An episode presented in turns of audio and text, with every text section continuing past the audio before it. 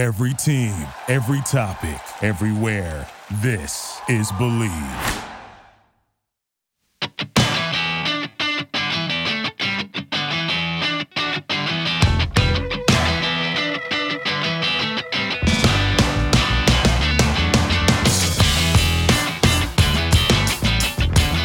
Hello and welcome to the 250th edition of the Illegal Motion College Football Podcast.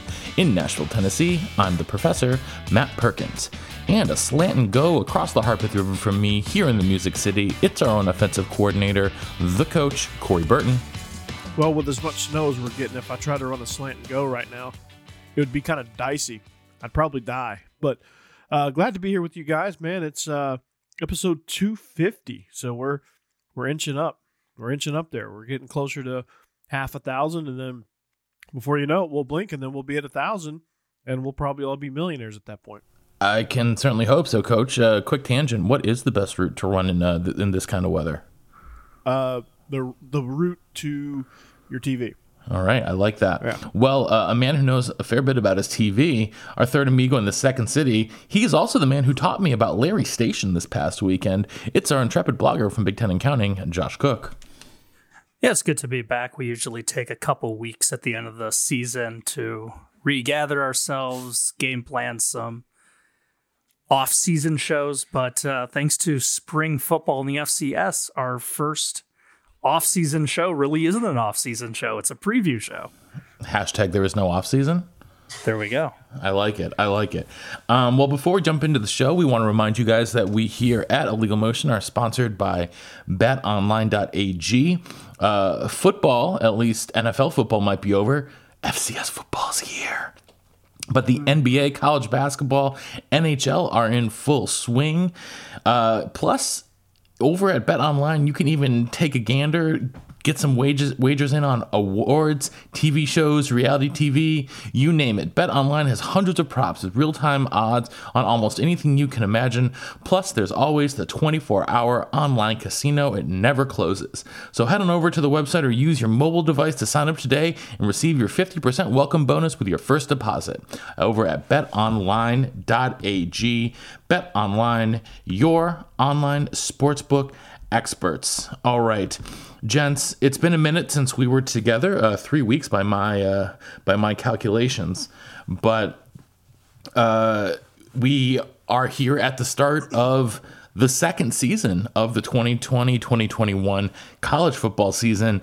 FCS is kicking off this weekend, so we figured we might as well uh, take a walk down that road. You guys who have been listening for a while know that we always love talking FCS football. Now we get to dedicate you know, an entire, you know, segment of the year to it, which is really nice. And although a couple of the the big name players and bigger programs have opted out of the season, uh, including the quarterback for the number one team in the country, North Dakota State, uh, there's still a lot of really interesting teams and really good action going on across the country.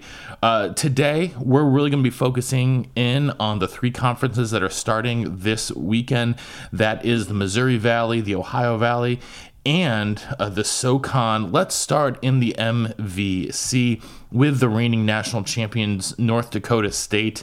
They have won, I believe, eight of the last nine titles, if I'm not mistaken.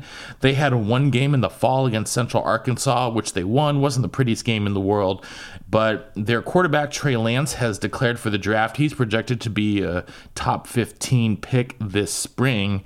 So, North Dakota State, though, Josh, we assume that they will just keep on rolling. Yeah, and I mean uh, Trey Lance wasn't their only departure. Left tackle uh, Dillon Rad- Radunz also off to the NFL. So uh, they've got a lot to replace, but just like Clemson and Alabama, they've got the depth to replace that. So they're still the odds-on favorite in the Missouri Valley. They're still the odds-on favorite for the entire national title. So it's just a matter of how quickly do the new pieces get kind of acclimated and worked in. Um, their schedule also kind of sets up to be fairly favorable. Um, they have both Sandy, uh, San Diego, they have both South Dakota State and Northern Iowa that projected to be the two other best teams in the conference. they have them the penultimate week of the season and the final week of the season. So a lot of time to get ready for those monster games. Yeah, absolutely. And uh, we, we should mention that uh, Indiana State has opted out of the season this year. Now, uh, to be fair, they probably weren't going to be in the running for at the top of the conference with North Dakota State, South Dakota State, and Northern Iowa. But uh, Josh, that Northern Iowa squad, we know always always a good team, always a tough place to play in the Unidome. Uh, what can we spe- expect out of them this year? Well, stingy defense. Yet again, uh, last year they held 11 opponents to 14 points or less. So uh, that's that's not too shabby to uh, to say the least. Um, so I, you know they're going to bring that great defense again. Um, their offense is got some pieces to say. Uh, their quarterback Will McElvain had almost 3,000 passing yards a season ago. Uh, Isaiah Weston was a really good wide receiver as well. So um, they've got some pieces. They also have one of the best special teams player in the entire country. Uh, their kicker Matthew Cook, no relation. He was an all first team player last year in the conference, all MVC honors as a freshman.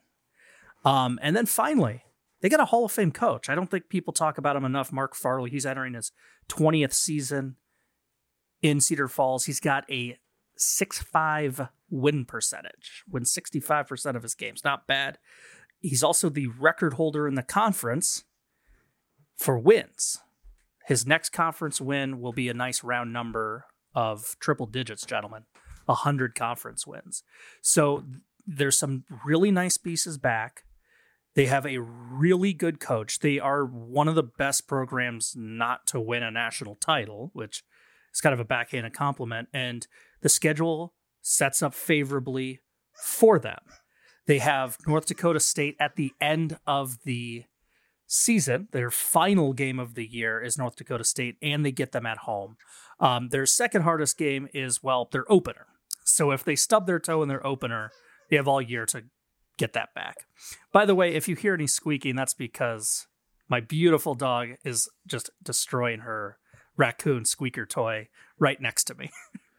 Hey, that uh, you, you couldn't ask for anything better. You, are getting some you're getting some QT with uh, with the dog, and uh, you're getting some quality time with us here at Illegal Motion. So there we go. I'm excited about this Panther defense. Um, you know, with uh, speaking of tearing up squeaky toys, uh, Jared Brinkman, Omar Brown, Bryce Flater, um, all three stars at each level of the defense. I, I think that you know, with them coming back, I think that bolsters this Panther defense, and I'm, I'm looking forward to seeing what they can do. And then on, the offensive side of the ball, you know, Trey Lance was was the story of the Missouri Valley Football Conference.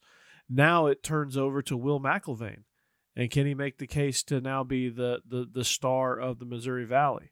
He finished third in the conference last year as a freshman. Um, he had a 20 to 7 touchdown interception ratio. So you know, with uh, with Isaiah Weston out there, six foot four, uh, catching passes. I mean, he had over a thousand yards receiving last year. You you can expect coming from freshman to sophomore year. Hopefully, that sophomore slump doesn't hit. But you're you're looking at okay, I have an impressive weapon out there. I have a great defense, so I can be a little bit more aggressive, and I'm going to improve on those stats and maybe look at look at 3,000 yards passing if uh, if the schedule allows it. Yeah, the one other team that I'm really interested here, I should say there, there are two other teams I'm interested here in the MVC. The first of these is South Dakota State, who has been, at least in the last five years or so, sort of, you know, the, the second best team in the conference after obviously North Dakota State.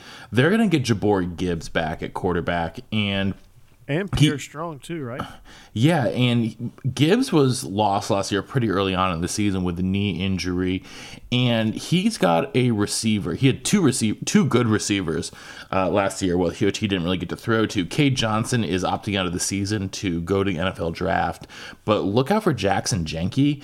Um, he was a freshman FCS All American last year, and he is an outstanding punt returner, one of the best returners at the FCS level. Um, Pierre Strong, like you mentioned, coach, he's had back to back thousand yard seasons, and he could. Uh, you know, should they get a full, uh, even if they don't have a, a, full full schedule, he's the kind of guy who can easily churn out over a hundred yards a game. Uh, he's a guy I like a lot there, um, and as good as the offense is, their defense is even better. They're returning most of their starters from last year's squad. Um, they have uh, linebacker Logan Backhaus, leading tackler, leading returning tackler, I should say. He had 79 stops last year, and uh, I just think that they are solid at all three levels of the defense. They've got impact players in Backhaus, Reese Winkelman at the defensive end position, and Don Gardner out at the corner. They're a team I really like from top to bottom. And if we see North Dakota State struggle at all with some of the inexperience they're going to have, don't be surprised if it's South Dakota State that rises up to fill in that void.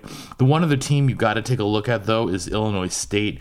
The Redbirds uh, are obviously, you know, they have to replace uh, James Robinson, who was uh, spectacular, not just for the Redbirds, but also for the Jacksonville Jaguars this past season. As a rookie, he was one of the best stories in the NFL this year. They also lost Brady Davis, their quarterback, but the guy stepping into his boots, Bryce Jefferson, he got in the lineup a lot as a freshman last year. And he also has a really good offensive line in front of him, led by Drew Himmelman.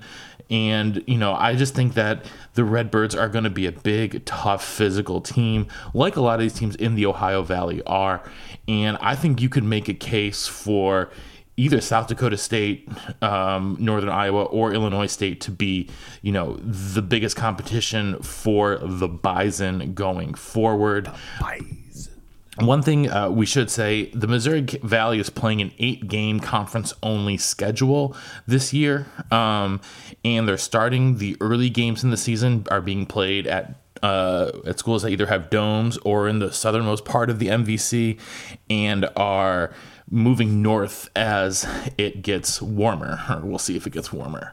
So that uh, should be, you know, it should be interesting. Obviously, the uh, the MVFC uh, is one of the strongest FCS conferences year in and year out, and I think that we will see a lot of really, really high quality football. I'm just excited to have some football here. Josh, you, anything you want to mention about any of their schools that we did not talk about? Uh, well, there is one. There's kind of a, a, strange team. You don't see this too often. Um, this team that was picked to finish sixth in the preseason polls is South Dakota. Mm-hmm. And they weren't that good last year. They were a 500 club, finished sixth place.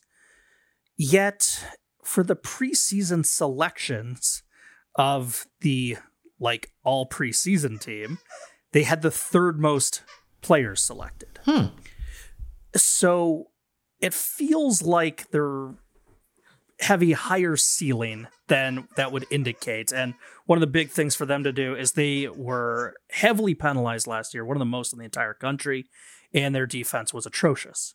But you clean up the defense uh, element, you clean up those penalties, you look at some of the players that they have that were selected for those preseason honors. Their running back, their tight end, some offensive linemen, a linebacker, a wide receiver. They've got skill there if they put it all together, maybe they surprise some people, finish maybe even third in the conference, Whew. get maybe a playoff at large bid. I don't know. I don't know what the ceiling is on this team. I just thought that was very interesting when I was doing some show prep to see the sixth place team with the third most preseason honors. That's odd. That is odd. You definitely don't see that. I mean, what what that tells me is that they are sort of your stars and scrubs type of team. You know, they're going to have a, a, couple real standouts and then uh, some, you know, replacement level players uh, elsewhere. So, uh, one thing that I noticed is that in and around Springfield, Missouri, uh, neck brace sales are through the roof. Have you? Did you see that, Josh? um, I, I, wonder why that is. Um, I think it's because uh, the Missouri State Bears have a new coach. Now, is it Bobby Petrino's buying a whole bunch of them, or is it based on his reckless driving? Everyone in Springfield is buying them. The answer to both of the questions is yes. Very good. And, and he's brought along his son Nick to be the offensive coordinator as well. They played three games this fall, and uh, they did not look good. they were zero and three. They got they got uh, I mean they played Oklahoma, so we should throw that out. And then they managed to lose twice to Central Arkansas. Well, they get um, swept in the season series. That happens. yeah, at the at the home and home. Uh, so this who's going to win the rubber match? There, there is no rubber match. They won. I mean, there is no rubber match. They need to win two more just to get to a, I guess, a second rubber match in this case. So I'm curious as to uh, what happens down at, uh, you know, their home field is a Plaster Stadium, and uh, I think they're just hoping they don't get too plastered there uh, throughout the season. Uh, you know, and for them, they will have to welcome in North Dakota State and uh, some of the other top schools in the country into Plaster Stadium. So may not be so good for them this season. They're going they're going to get plastered at Plaster Stadium. So they're going to need to um, in order to uh, in order to survive uh, what is sure to be an, a long. Long season. Okay, uh, let's. Hey. Matt, a quick tangent, real quick. Uh, this is some some news that you would like to hear, um, and you probably already heard it, but uh, Jim Leonhard is turning down the uh, the Packers to remain at at uh, at Wisconsin. So I figured you'd be happy to see that. Oh yeah, dude, that that, that happened like a week ago. Yeah, I, I, just wanted to I just wanted to reiterate that, and, and for our audience, I, I wanted to let you know that let them know that Jim Leonhard is staying. So I I, I don't blame him. I don't blame him at all, right there. So uh, he he's making the right decision. He's very much making the right decision. So. Uh, I think next then we should head uh, eastward to the Ohio Valley Conference, the OVC. Uh, can either of you name the one OVC team that is not playing this spring? It's, uh, I don't even know who's all in the OVC at this point. Uh, Morehead. Nope. They're not even in the conference. The answer is Eastern Kentucky. Eastern Kentucky will not be playing. So the, the OVC. Colonels. There we go. The Jacksonville OVC, State and TSU is not playing this week. Uh, they're postponed due to weather. Correct. To um, the OVC is playing a seven-game conference schedule.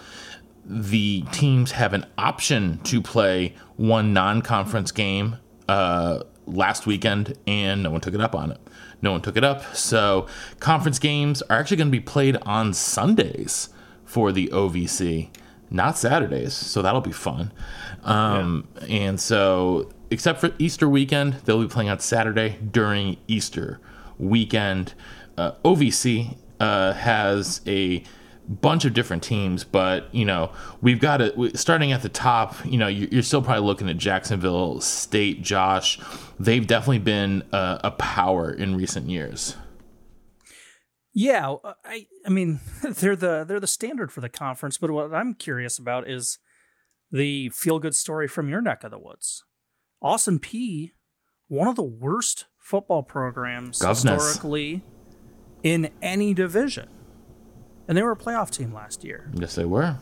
playoffs. Yeah, that, that that's the storyline I'm most interested in. Well, they don't have their coach anymore. That's true. But was he out there uh, making any throws or having any tackles. True, true.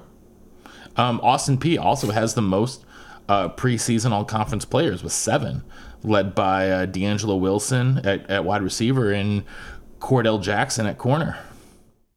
There we go. Yeah. There you I'm, go. Yeah, Austin Peay is uh, their their head coach is almost a decade younger than me. That's pretty scary. Scotty wow. Walden. Yeah. Young guy. Like 30 years old. I'm almost 40 if you if, if you haven't gathered that. If you couldn't uh, if, if you if you couldn't figure out that, you know, 40 is 10, 10 more than 30.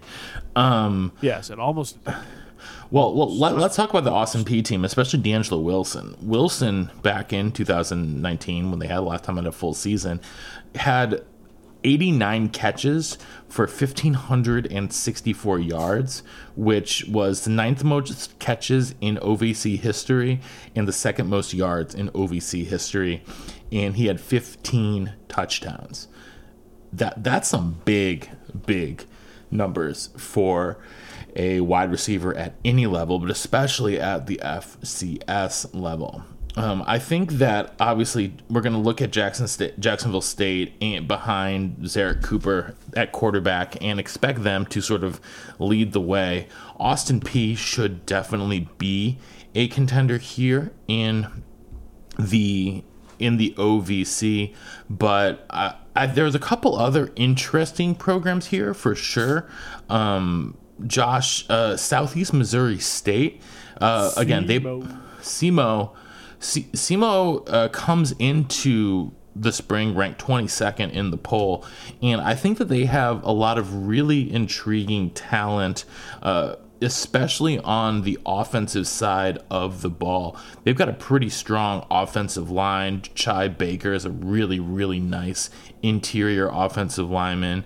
And I just, I kind of like the direction of this program right now.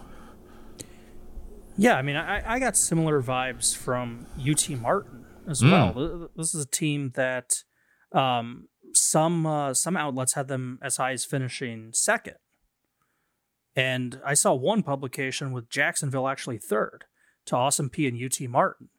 So um, a lot of people are looking at this league with SEMO, with Austin Peay, with UT Martin, and uh, I mean, what? Two, as recently as maybe two, three years ago, this was Jacksonville State, and forget about the rest. Mm-hmm. And this conference has really risen up. There's a lot more depth there.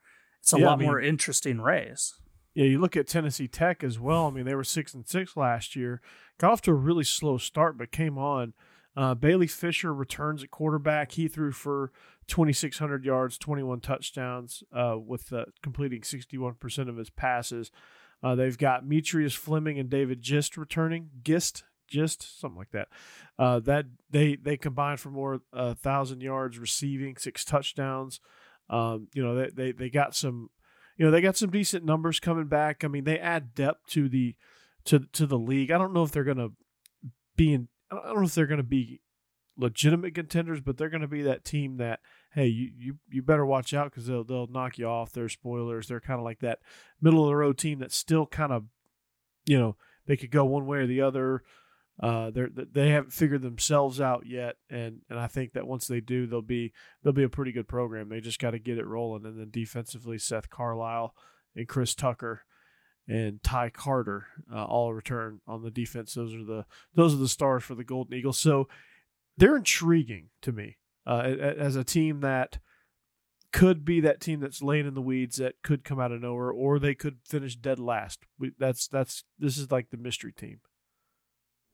Yeah, I mean, I, I feel like.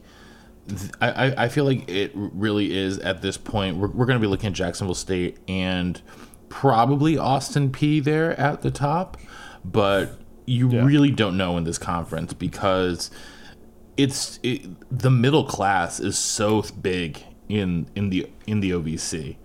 Yeah, I mean uh, Josh uh, hit, the, hit the nail on the head with UT Martin too. Question for you guys: the Big South and the OVC have a little bit of overlap. I'm not including the Southland, that's more like Texas and Louisiana, but for this kind of corner of the South, do you like the Big South with arguably Kennesaw State carrying the banner? Or are you feeling the OVC? Well, you also have the SoCon too. That that's like you have the, the, the big three in the South with mm-hmm. OVC dominating, kind of like that upper south. Yeah, but big... so SoCon doesn't really have anybody in the in the polls this year, the preseason poll. They're they're usually there, and, and they probably they probably. Will I think they will be after a couple weeks. I think. I think we'll they might just have. I think they might just have Monmouth. I might have to correct myself. Yeah, Monmouth twenty one. Yeah, just just hang just hang on on the SoCon. They're they're usually they usually get somebody. No, they're they're Big South. Sorry, I'm an idiot. Monmouth is Big South. Yeah, you guys were talking about SoCon. Yeah. Yeah.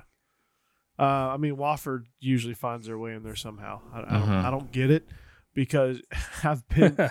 we actually went to a coaches clinic at Wofford, and I don't think much has changed since since I've been uh, to the coaching clinic at Wofford. And part of like these like going on these campuses for for coaches clinics is you get to go to practice. And when you go to practice, you get to we, we talk about practice, man.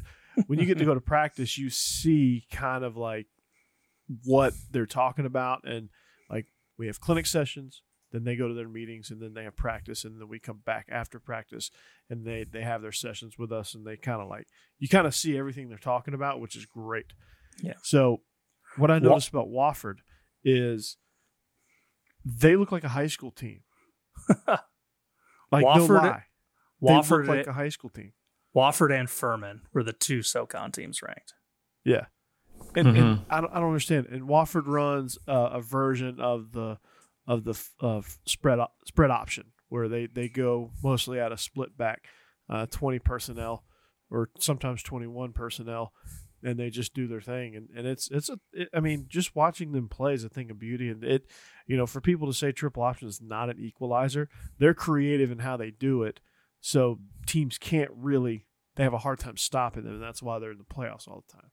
So, yeah, not. I, I guess we're getting into our SoCon preview. Yeah, let's just talk about the SoCon. I mean, they're also playing an eight game conference schedule. Um, and even though the Citadel played four fall games, they were granted an NCAA waiver to play 12 regular seasons in an 11 game academic year. So they will be eligible for the SoCon title this spring after originally being deemed ineligible by the conference. So I'm intrigued about Mercer too. By the way, Well, let's talk about Mercer then okay. Let, let, let, let's talk about Mercer because I think that there's obviously SoCon always has some interesting, interesting teams in it. And uh, as far as I'm concerned, you know, at the top, at, at, at the top, we've got some really, really good teams um, like Wofford, who's really solid. But let's talk about that Mercer team. Yeah, I mean they, you know, they they're a team that's you know, obviously they're coming in uh, with a little bit more experience than, most. They played three games this fall, but Mm-hmm. um, you know, I, I really like their pass rush. Uh, DeAndre Johnson, uh, in particular, uh, Tyree Devson. These names are killing me. Um, so I, I, I kind of like the way this defense is, is geared towards that. I don't know if that will work out well in their favor against Wofford. They may not match up well against Wofford, but I, I think overall it's an intriguing option because, you know, football has become such a passing league that you know you've got to have some good pass rushers and you got to have some guys that can that can get there off the edge and DeAndre Johnson and, and Tyree Devinson are, are two of those guys. Uh, also, they bring in Coastal Carolina uh, transfer quarterback Fred Payton. Um, he is uh, he he he he comes into the mix, but Harrison Frost is also somebody um, that that can get the job done for Mercer. It's it's just intriguing because we don't really know where they're at uh, right now, and, and I, I think it's going to be one of those things where Mercer, Mercer is kind of like that Tennessee Tech of, of the SoCon. They're they're they're they've got some pieces.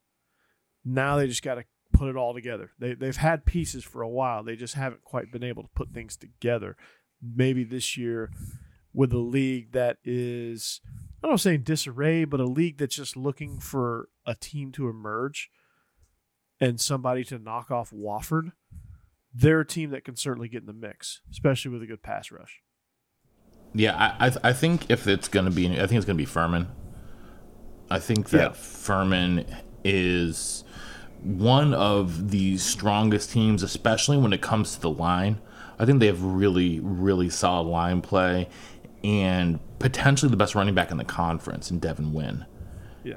and with that, I think that's going to go a long way. I think having having good line play is going to be so important in a season like this because it, it, it because if you have a good, consistent veteran line, especially on the offensive line that has experience playing together, you aren't going to be, you're, not going to get caught up by different kinds of, uh, you know, stunts that can really test your communication that you have along the offensive line. And I believe that you know they are returning the most combined starts of any offensive line in the league. Yeah, and they go, they open up with Western Carolina. That'll be that'll be a, a sporty opponent for them to off to, to open up with. But again, they return eight starters, so that that excites me. And they they had one of the best offensive attacks in 2019. So when you bring back eight starters from that, you expect that they're going to be able to to score, score, and score. and not really have to worry about what their defense does, and the defense can just honestly do whatever they want to because Hmm. they know that anytime, uh, anytime the offense gets the ball for, for the for the Paladins, that they're going to probably put it in the end zone. They're probably going to get some points, and they're probably going to run it up. And Yeah, and, you West, know, Western is, is is projected to be the worst team in the in the conference yeah, this year. that so. that certainly doesn't help. They, you know, they'll be pesky. Obviously, they've got a few guys that can play. Uh, Donovan Spencer and, and Ty Harris on defense, uh, pass rusher Jaden Pauling. But I mean, they just really don't have much beyond that. They played three games. They got shellacked against Liberty in North Carolina. I don't even know who they played in the third game. Doesn't matter. They got shellacked, and you know, Western Carolina. Unfortunately, they're yeah they're picked to pick. They're picked to finish last. Furman is picked to finish at the top, near the top, somewhere in, in, in the mix. Probably it's either going to be Furman or Wofford going to be the first team that emerges in the rankings for for the Southern Conference. I, I've got my money on either one of those two teams. Uh, probably Wofford just because they find a way to do it. I don't know. Like I said, it's a mystery. I don't know how they do it, but they do it. Uh, Furman will be explosive. They'll be exciting to watch. I can't wait to see this offense in action. I'm gonna, I'm gonna get there with my my, my pad and I'm gonna take some notes. uh, Yeah, there's one other team from the the SoCon that I very curious about. Um, they finished third last year. Six and six overall, not too impressive, but five and three in conference to finish third, and that's Chattanooga, the Mocs. I was I was literally about to say, Josh, can Oh, I interest nice. you in a new pair of mocks? Well, Yeah, I mean- they they just replaced their offensive line coach. I know we talked about that. Yeah. uh, Yeah, well, and they are also undergoing a massive spike of COVID cases. They've already had are. to uh, have to postpone their game against VMI I this know. weekend because I know, that's- they haven't even been able to have any practices yet. Yeah. their their So- first slate is is uh, now Wofford, on Wofford, the yeah. 27th, and, And then who, at who knows if they'll Citadel. get to that. then at Citadel, then at Furman. Ooh, that is a murderous road to start the season. My But God. here, but here's why, on paper, they're an intriguing team, and why I think they'll be a tough out. They have a very experienced offensive line. They got a veteran offensive line that is blocking for this conference's freshman of the year in Ailym Ford, who had over a thousand rushing yards last year. They have a fifth year senior quarterback. I I mean, there's some pieces there. And they looked decent in the fall. They had a scrappy 13-10 loss at Western Kentucky in the fall. I mean, yeah, there's there's a lot to not like about this team, the schedule, the COVID, all that. Um, but on paper, they're also an intriguing team, and we'll see how it plays out. That's why it's fun to actually see these teams in action. it's why they play the game. That's what they play to win the. Oh, wait, wrong saying. Mm-hmm. Um, anyone have any interest in in Samford or ETSU? Not really. No, Nah, No. I'm good. no. I mean, Sa- Samford was an intriguing team a couple years ago, but Mhm. uh, I, I'm not. I'm not overly interested in that. I, I don't really care. Uh, I think ETSU is a team that they just haven't been able to get off the starting line. I mean, they came in as a brand new program a few years back, and they really just haven't been able to. I just feel like they haven't really been able to gain any sort of sustainable momentum. I don't see that really changing. It's a tough conference at the top. Uh, they've got to do something drastic to, to get in the mix there, and I just honestly they, they just need. There's a lot going on there, and, and, and they need a lot of help. Well, with it being uh, with, with having games back this weekend, uh, gents, we need to get back to some spread formations, and we're really taking shot in the darks now. Um, even more so than yeah, spread formations, uh, guys. Uh, so with uh, only three three conferences playing this weekend, uh, I got I got three games for us to pick. Josh, um, we will start in. Uh, we will. We're doing one from each conference. We will start with the MVC. Oh my Uh, god! Give me one second to bring up uh, ESPN to even see where like these games are being played. Oh, I got it, Josh. I got all this. Don't you worry. I know, but I, I do better when I can at least see it and process it for a split second. I did not expect us to do spread formations on some Gents, it was it, it was on it was on the email. well, in- you know, you expect me to read an Hey. email this late at the day, so Hey hey Josh, you know what? yeah, Pick them like I do. You take Off my the take my betting advice. Yeah. No, I, hey, I I won a I won on my Super Bowl pick. I, I took I took uh, the the Bucks and the under. And Yeah, you and me both, coach. You and me Well, both. So, Well, here's a question as I as I get ready. I'm I'm set now, but I was going to pose this question earlier in the show, and I forgot we were doing it. Those nice introductions and jumped right into it. But um, I'll concede it'll be murder for recruiting, and that might be ultimately what makes this a one year wonder. But in terms of the TV eyeballs and revenue that could potentially be generated, a lot of people have always thought spring football would work, and they've tried it with really crappy pro leagues like the XFL that no one uh-huh. cares about. the Alliance of American Football. Yeah. But college football fans like watch any game. Yes. And we do that to ourselves. Like I will watch yeah, I'll watch a MAC game on a Wednesday. If this gets a lot of eyeballs, does the FCS consider this in the future? it's so No. tough because if you No. th- uh, because a couple reasons. A, the draft. Right? Any player who has a chance of being drafted is going to opt out. Well, I said it would murder recruiting, so Yeah, it's, it's going to murder recruiting, which is going to reduce quality of play. Right? Yeah, they, they're they're not going to do that. I, I I think they're going to.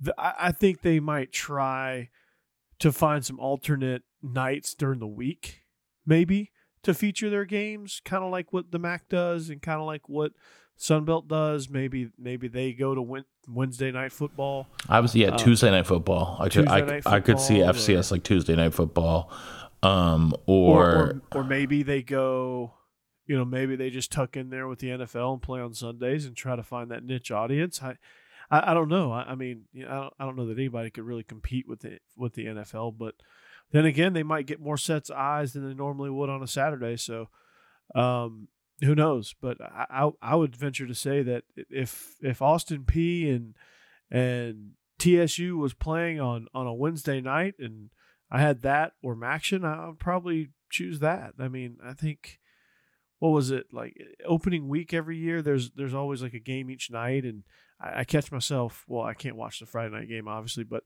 um, I you know that Thursday night game I'm always watching. So may, maybe FCS takes Tuesdays and they figure out Thursdays a or something like that. Yeah, Tuesdays and Thursdays for for FCS games. yeah. What if I wouldn't hate uh, that. What if they did something like uh, college hockey, where you can get drafted but still play your spring football season? Nobody's going to do that. Nobody's gonna do that because of the injury risk. Yeah, I- n- no, no one. I mean, that that'd be a great rule, but no one would ever. I don't think anybody would do that. Like, do you think Trey Lance is going to play this year? Not a chance, because some jabroni could roll up on his leg and That's the And- yeah.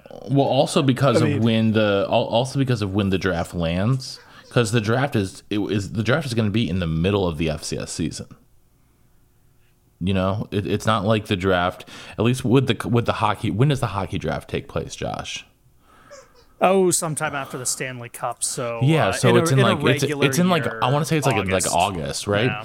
Yep. So that's before the hockey season even starts, right? And so in this case, it, that- that just doesn't. It, the the NFL draft then would have to be in like June. Perfect. Now- I'm just For the- giving food for thought. No, no, no. Now, now, if I'm a guy, now that rule would be cool for like, if I'm a guy that's looking to put some stuff on film, maybe, or But if you're you know, drafted, you're not worried about putting stuff on film. You're just worried about getting reps at that point.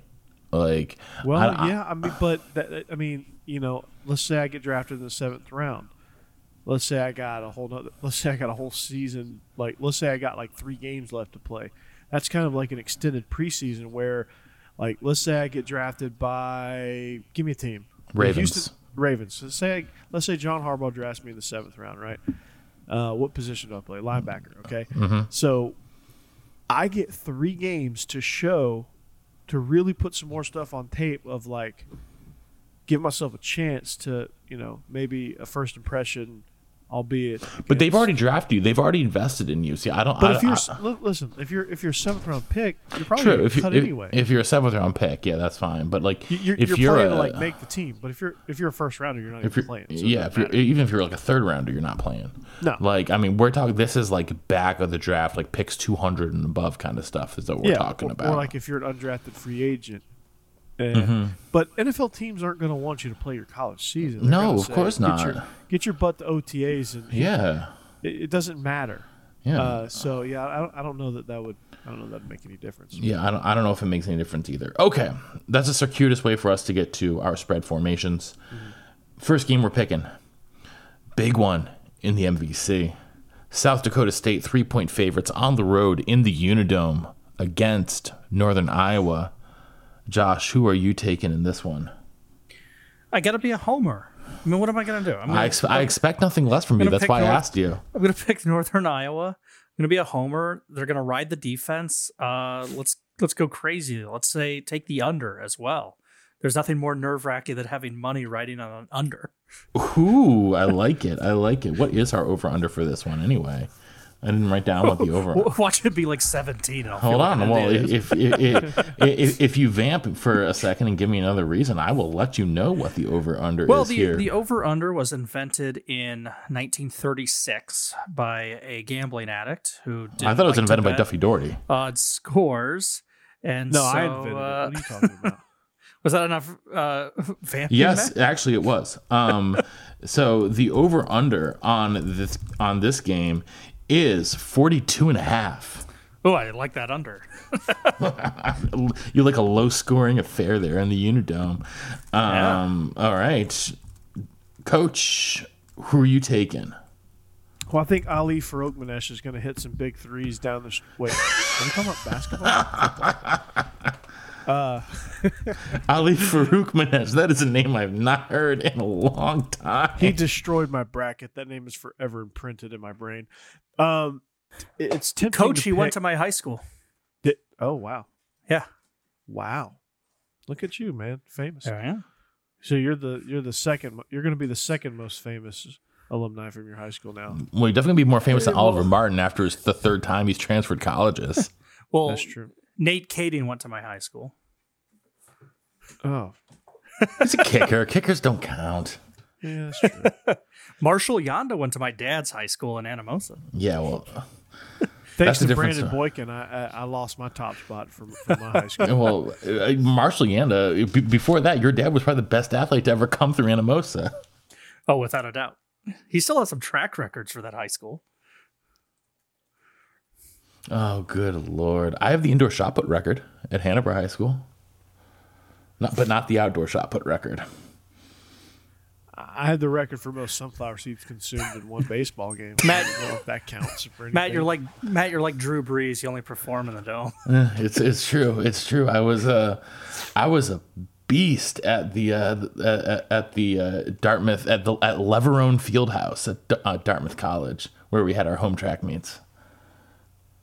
Good times. Good Good times. time. Great oldies. Um, to my pick, uh, Northern Iowa home underdogs. I think they're going to have a chip on their shoulder.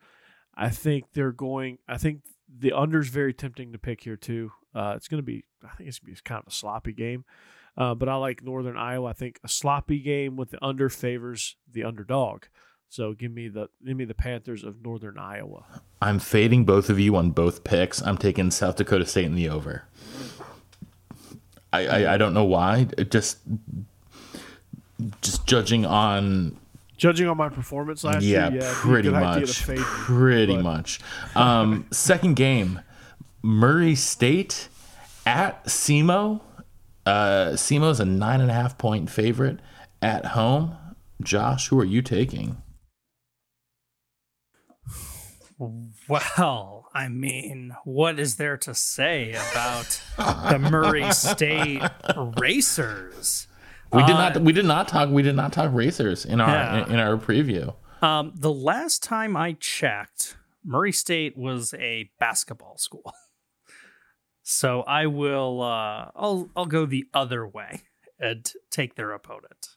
I know it's a big spread, but uh it's at home. We talked about SEMO. They've got some really good players. They're ranked.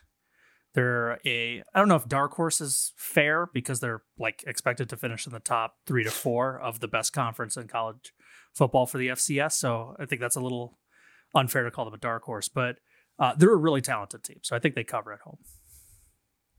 Coach. Yeah, I'm, I'm I'm going with Josh here. Uh, I have no reason to pick against SEMO. I think they're I think they're a very talented team. I don't know much about Murray State, which lends me to believe that if they're nine and a half point uh, road underdogs, they're nine and a half point road underdogs for a reason. So give me SEMO. Yeah, uh, give me SEMO over under 51 on this one. I'll take SEMO in the over. Yeah, Uh, I'm going I- with you, Matt. I like. Can, I, can I like- just can I just say on. something about Murray State when I mentioned that they're a basketball school? Can uh, can I read off what they've done since? Uh, I'll, just go back to my birth date, 1986. They run the regular season in 88, 89, 90, 91, 92, 94, 95, 96, 97, 98, 99, 2000, 06, 10, 11, 12, 15, 18, 19, 20. They won the conference tournament in 88, 90, 91, 92, 95, 97, 98, 99, 02, 04, 06, 10, 12, 18, 19. They've made the second weekend, or not the second weekend, excuse me, the second round of the NCAA tournament in 2010, 12, 19 for their three most recent out of their six visits. They are one hell of a basketball school. Literally know nothing about their football team. yeah, they have. They. I mean, uh, as Ja Morant will attest, they're one hell of a basketball team. I know in 2009 they were setting all sorts of OVC uh, scoring records because Buster Faulkner was the offensive coordinator for a season. Then he got then he got the call to MTSU, but um, that's about all I know about Murray State. To be honest with you, I don't even know if they have the same coaching staff. All right. Well, let's finish up our our spread formations. Samford, six point favorites on the road at ETSU. Josh, how you feeling about this one? I, I mean, this is a total shot in the dark. I honestly know nothing That's about the entire point. either team. Um, I'm What gonna go was with it? Vegas on this one then. 'cause What I know was it? Nothing about it.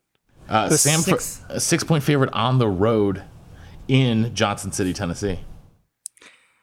I I mean, you're getting a touchdown as a home dog, I'll, or almost a touchdown. I'll I'll take that. I'll, I'll go with East Tennessee. What are they? The Buccaneers, Pirates? Something. They are the Buccaneers. That is correct. Bucks.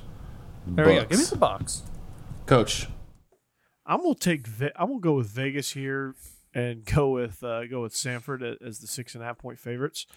Uh, on the road, I, you know what I said about ETSU is probably the reason why I'm gonna side with Vegas on this one. I just don't think. I just don't think they're there yet. They might. They might prove me wrong, but I just don't think they're there yet. Fun fact: I learned that Samford was in Alabama six hours ago when I started doing show prep. Uh, I I always thought I always thought for some reason that they were in like Southwest Georgia, and I don't know why. Yeah, I don't know why either. But Um, it's where they are. Either way, I'm taking uh, I, I- I'm taking the Bucks at home in Johnson City uh, in an ugly one. Uh, I think that the Bucks are, you know, nothing special, but Quay Holmes is one of the better backs in the conference, and uh, that's enough of a reason for me to uh, to take him here. You know, Johnson City, Tennessee has a really interesting nickname.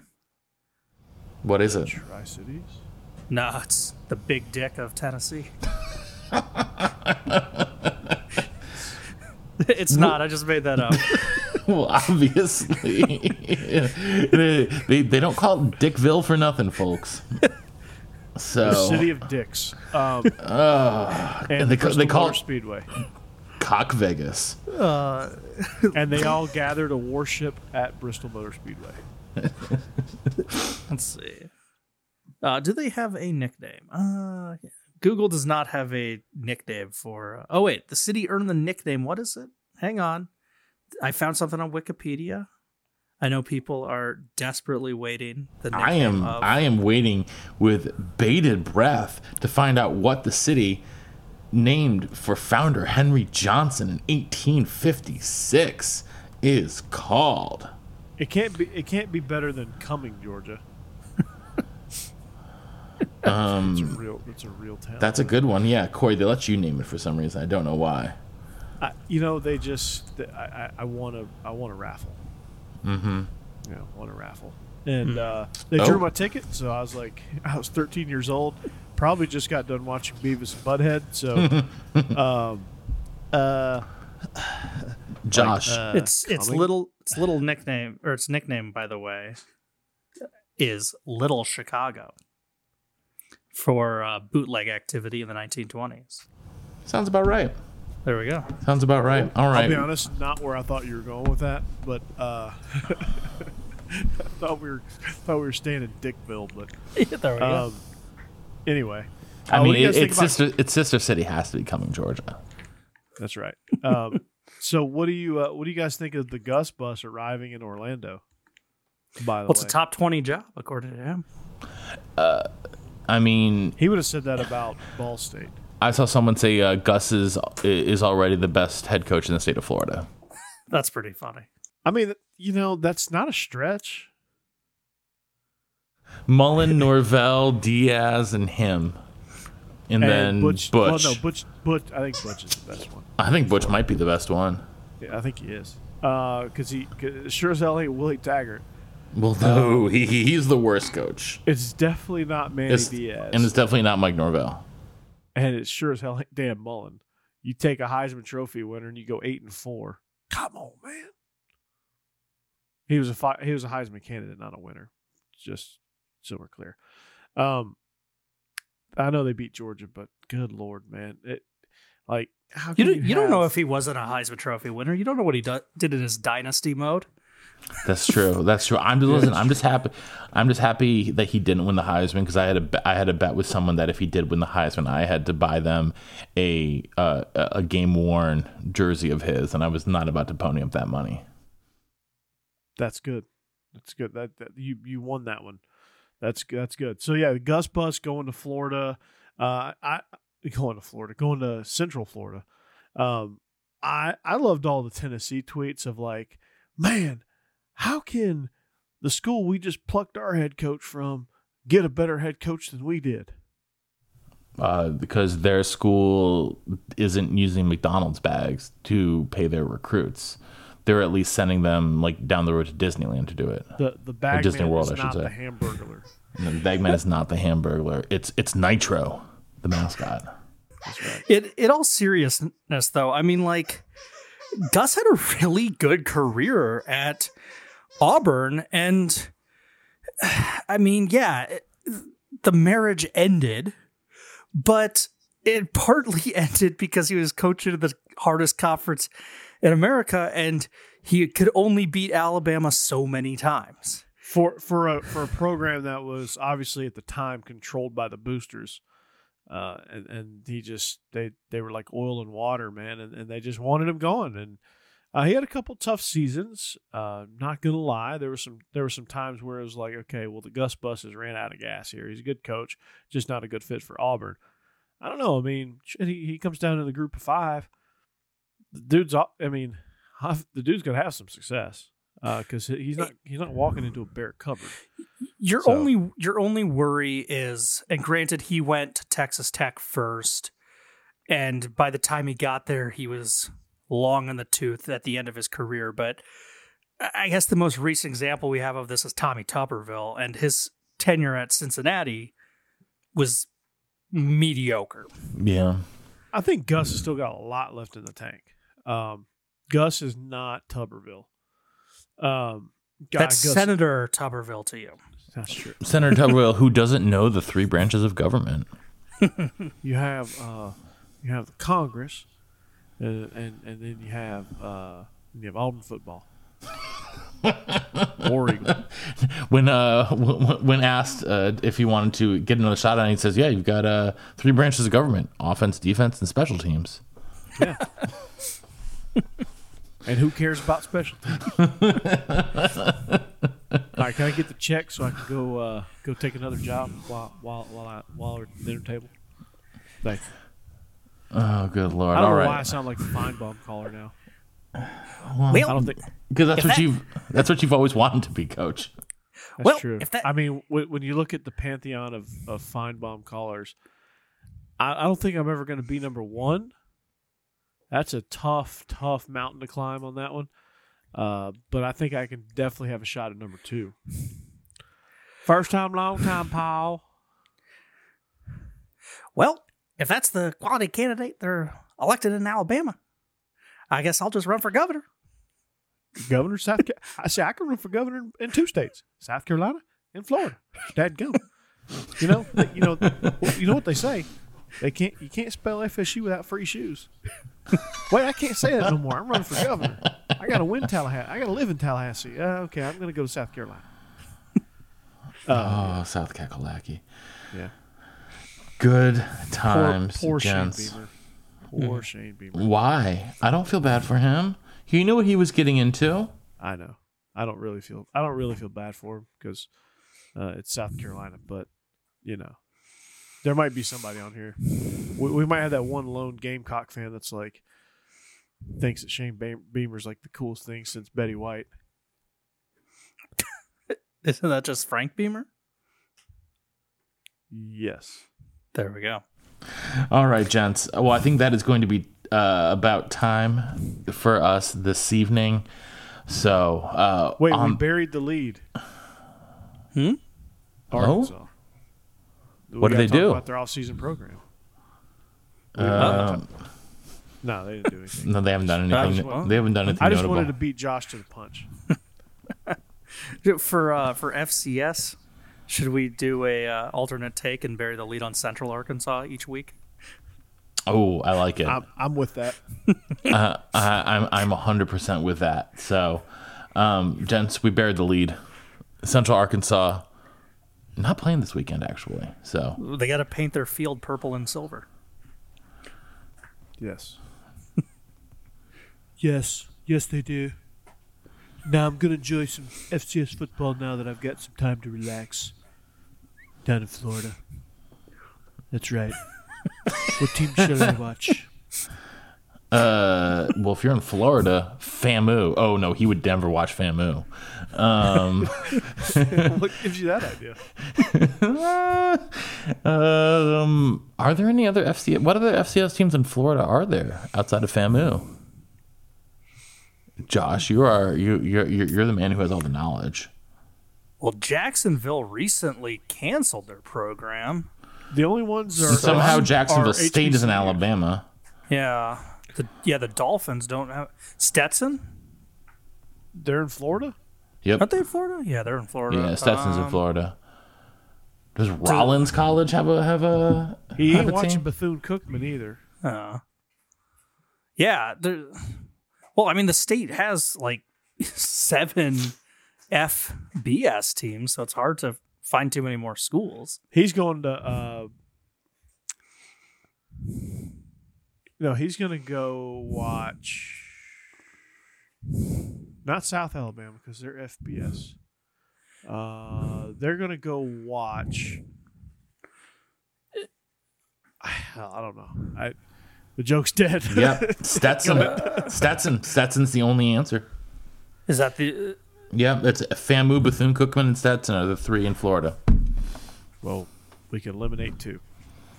Yes, we can. Yeah. Uh, Uh, all right. I'm glad I didn't say University of Tampa. They were on my mind, but I just double checked their D two. Yeah. So there we go. And no FGCU. No. And uh, University of North Florida, they're they're D two as well. Yep. So, all right, guys. Well, I think that's going to do it for us here tonight on uh, the 250th edition of Illegal Motion. Gents, happy quarter, uh, happy quarter millennium. We did uh, we did it. We're there. All right. 250. Um, 251. We will uh, check out the rest of the FCS next week. 251, I'll work on my Joe Biden impression. How about that? Can't be any worse than Jim Carrey's. True. All right. Well, In that case, on behalf of our own offensive co- coordinator, the coach, Corey Burton, in Music City, and our intrepid blogger from Big Ten Accounting and Josh Cook up there in the Windy City, this is the professor in Nashville saying so long and see you next time on the Illegal Motion College Football Podcast. Goodbye. Go Bison!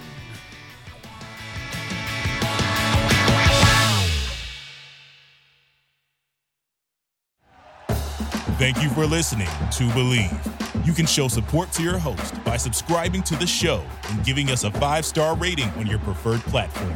Check us out at Bleav.com and search for B L E A V on YouTube.